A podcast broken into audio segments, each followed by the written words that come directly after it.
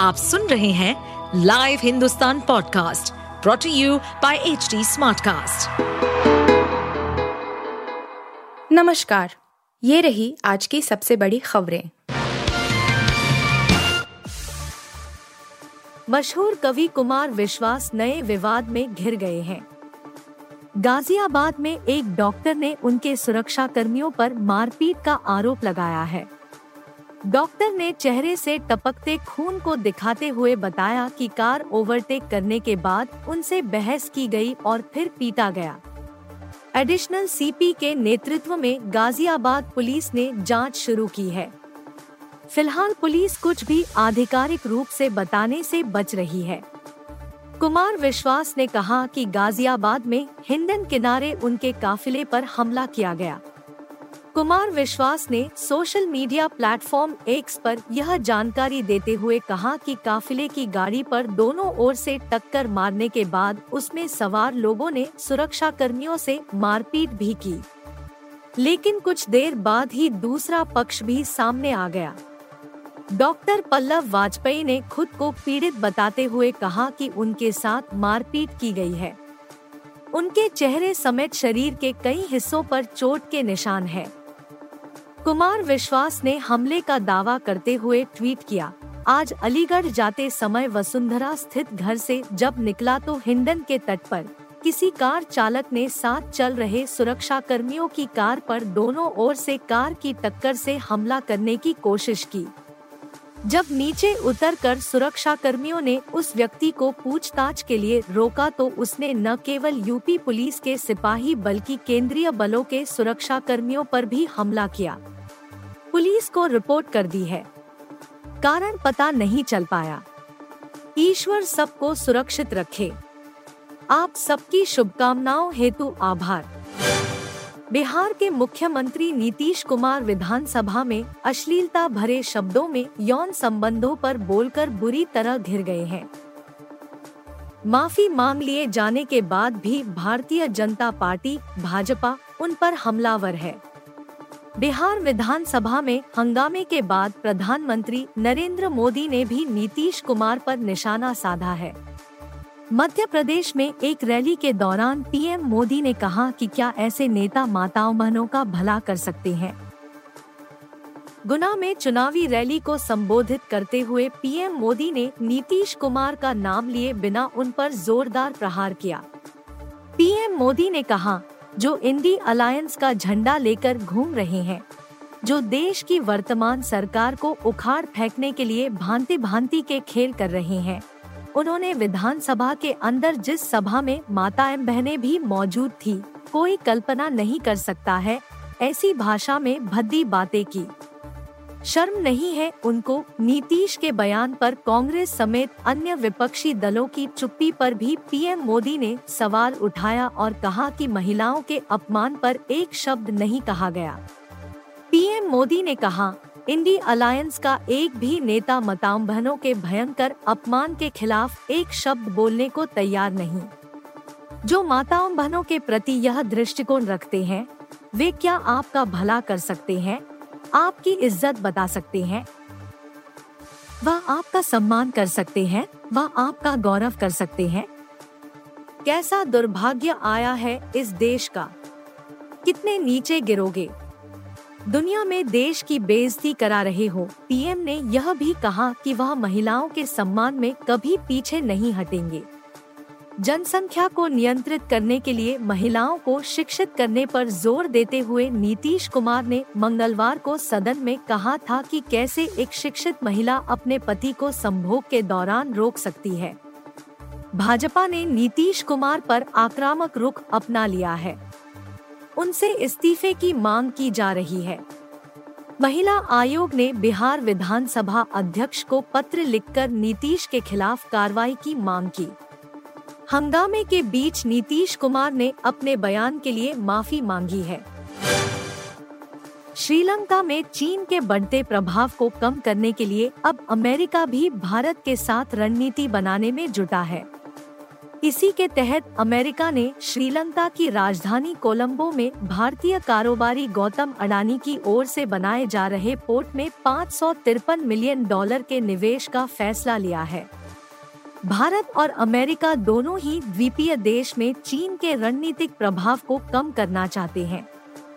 इस लिहाज से यह फैसला अहम है। चीन ने श्रीलंका को बड़े पैमाने पर लोन दिए हैं। उसके कर्ज से ही कई बंदरगाहों और हाईवे प्रोजेक्ट्स को तैयार किया गया है। ऐसे में भारत और अमेरिका दोनों चाहते हैं कि वे श्रीलंका में अपना निवेश बढ़ाएं ताकि ड्रैगन का प्रभाव कम हो सके। वहीं अमेरिकी निवेश से गौतम अडानी की कंपनियों को बड़ी ताकत मिलेगी, जो हिंडनबर्ग रिपोर्ट के बाद से आलोचना का शिकार है और शेयरों में गिरावट भी झेलनी पड़ी है। इस साल की शुरुआत में आई हिंडनबर्ग रिपोर्ट के बाद अडानी समूह की कंपनियों के शेयर धड़ाम हो गए थे और अरबों डॉलर का नुकसान हुआ था। अमेरिकी सरकार ने आखिरी बार कोलंबो के एक टर्मिनल में ही निवेश किया था। उसके बाद अब वह गौतम अडानी के प्रोजेक्ट में रकम लगाने की तैयारी में है। एक अमेरिकी अधिकारी ने कहा कि श्रीलंका के पोर्ट में इस निवेश से हमारे देश की इंडो पैसिफिक क्षेत्र को लेकर प्रतिबद्धता जाहिर होती है। ब्लूमबर्ग की रिपोर्ट के मुताबिक चीन ने बीते साल श्रीलंका में दो दशमलव दो अरब डॉलर का निवेश किया था, जो किसी भी देश से ज्यादा था। अमेरिका तो लगातार श्रीलंका की इस बात के लिए आलोचना करता रहा है कि वह बड़े पैमाने पर चीन से कर्ज ले रहा है। अमेरिकी अधिकारी कहते रहे हैं कि चीन से कर्ज के दुष्चक्र में श्रीलंका फंस रहा है और इसी के चलते वह आर्थिक संकट में आया है। हमास के खिलाफ इजरायल का एक्शन जारी है। खबर है कि इजरायली बलों की एयर स्ट्राइक में हमास के लिए हथियार बनाने वाला भी मारा गया है। गाजा में हुए इस हमले में फिलिस्तीनी समूह के कई लड़ाकों के भी मारे जाने की खबर है। सात अक्टूबर को हमास ने इजरायल पर रॉकेट अटैक किया था। इसके बाद अब इजरायल गाजा में सुरंगों के नेटवर्क को निशाना बना रहा है। बुधवार को इजरायल ने बताया कि दो अलग अलग एयर स्ट्राइक में हमास के लिए हथियार बनाने वाले महसीन अबू जीना की मौत हो गई है। इसके अलावा एंटी टैंक और रॉकेट फायर कर रहे हमास के लड़ाके भी ढेर हो गए हैं। खबर है कि हमास के गढ़ कहे जाने वाले गाजा शहर को इजरायली बलों ने घेर लिया है। खास बात है कि इजरायल ने हवाई हमले कर गाजा को दो हिस्सों में बांट दिया है। गाजा के स्वास्थ्य मंत्रालय का कहना है कि इजरायल की बमबारी में दस हज़ार से ज्यादा फिलिस्तीनियों की मौत हो गई है। फिलिस्तीनी मीडिया ने भी जानकारी दी है कि इजरायली बलों और लड़ाकों के बीच अलशती बीच शरणार्थी कैंप के पास संघर्ष जारी है। इजरायल के रक्षा मंत्री योआव गैलांट का कहना है कि हमास के इंफ्रास्ट्रक्चर, कमांडरों, बंकरों और संचार की व्यवस्था को निशाना बनाया जा रहा है। सेना के प्रवक्ता एडमिरल डेनियर हगारी ने भी कहा है कि हमास के सुरंगों के नेटवर्क को तबाह करने के लिए विस्फोटक डिवाइस का इस्तेमाल किया जा रहा है। खास बात है कि गाजा में सुरंगें सैकड़ों किमी तक फैली हैं। इजरायल के प्रधानमंत्री बेंजामिन नेतन्याहू भी संकेत दे रहे हैं कि हमास के खात्मे के बाद इजरायल गाजा में सुरक्षा जिम्मेदारी संभालेगा। एक इंटरव्यू के दौरान नेतन्याहू ने कहा, हमने देखा कि जब यह हमारे पास नहीं था तब क्या हुआ। जब हमारे पास सुरक्षा की पूरी जिम्मेदारी नहीं थी तो हमने देखा कि हमास इतना बढ़ गया जिसकी हम कल्पना भी नहीं कर सकते थे।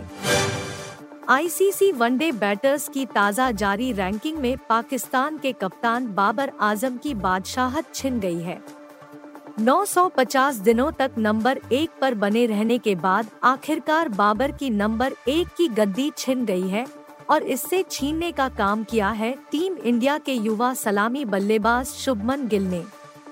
आईसीसी वर्ल्ड कप दो हज़ार तेईस के आगाज के पहले से ही गिल और बाबर के बीच फासला काफी कम हो चुका था।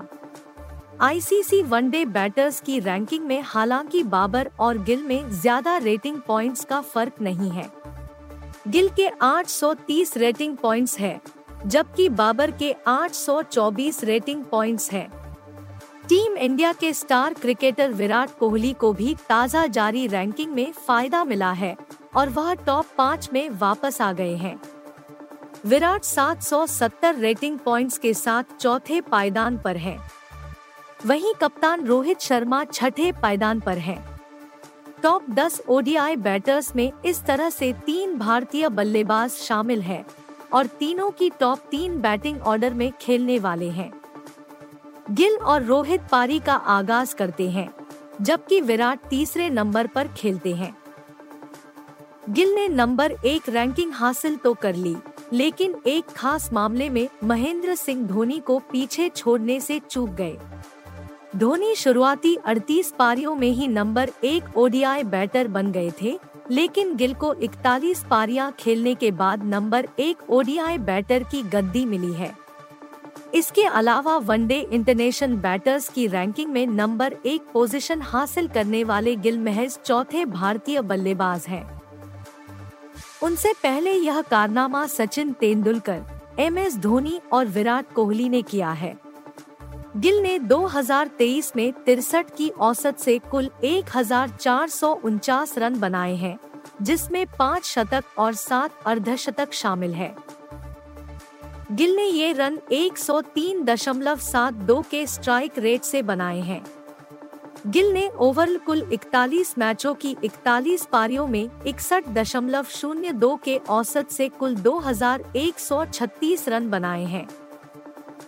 भारतीय cricket team ICC world cup दो हज़ार तेईस के सेमीफाइनल में पहुंच चुकी है। गिल चाहेंगे कि वह नंबर एक पोजीशन पर अपनी पकड़ और मजबूत बनाएं और इसके लिए वह नॉकआउट मैचों में दमदार प्रदर्शन करना चाहेंगे। वहीं आईसीसी वनडे बॉलर्स की रैंकिंग में टीम इंडिया के तेज गेंदबाज मोहम्मद सिराज एक बार फिर नंबर एक पोजीशन पर पहुंच गए हैं। कुलदीप यादव चौथे पायदान पर हैं, वहीं जसप्रीत बुमराह आठवें नंबर पर हैं। मोहम्मद शमी बड़ी छलांग के साथ दसवें पायदान पर पहुंच गए हैं।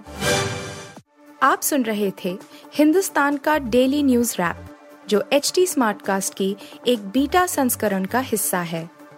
आप हमें फेसबुक, ट्विटर और इंस्टाग्राम पे एट एच टी स्मार्टकास्ट या podcast at Hindustan times dot com पर ईमेल के द्वारा सुझाव दे सकते हैं। इस पॉडकास्ट पर अपडेटेड रहने के लिए हमें फॉलो करें एट एच टी स्मार्टकास्ट। हम सारे मेजर सोशल मीडिया प्लेटफॉर्म्स पर मौजूद हैं और ऐसे पॉडकास्ट सुनने के लिए log on to W W W dot H T Smartcast dot com.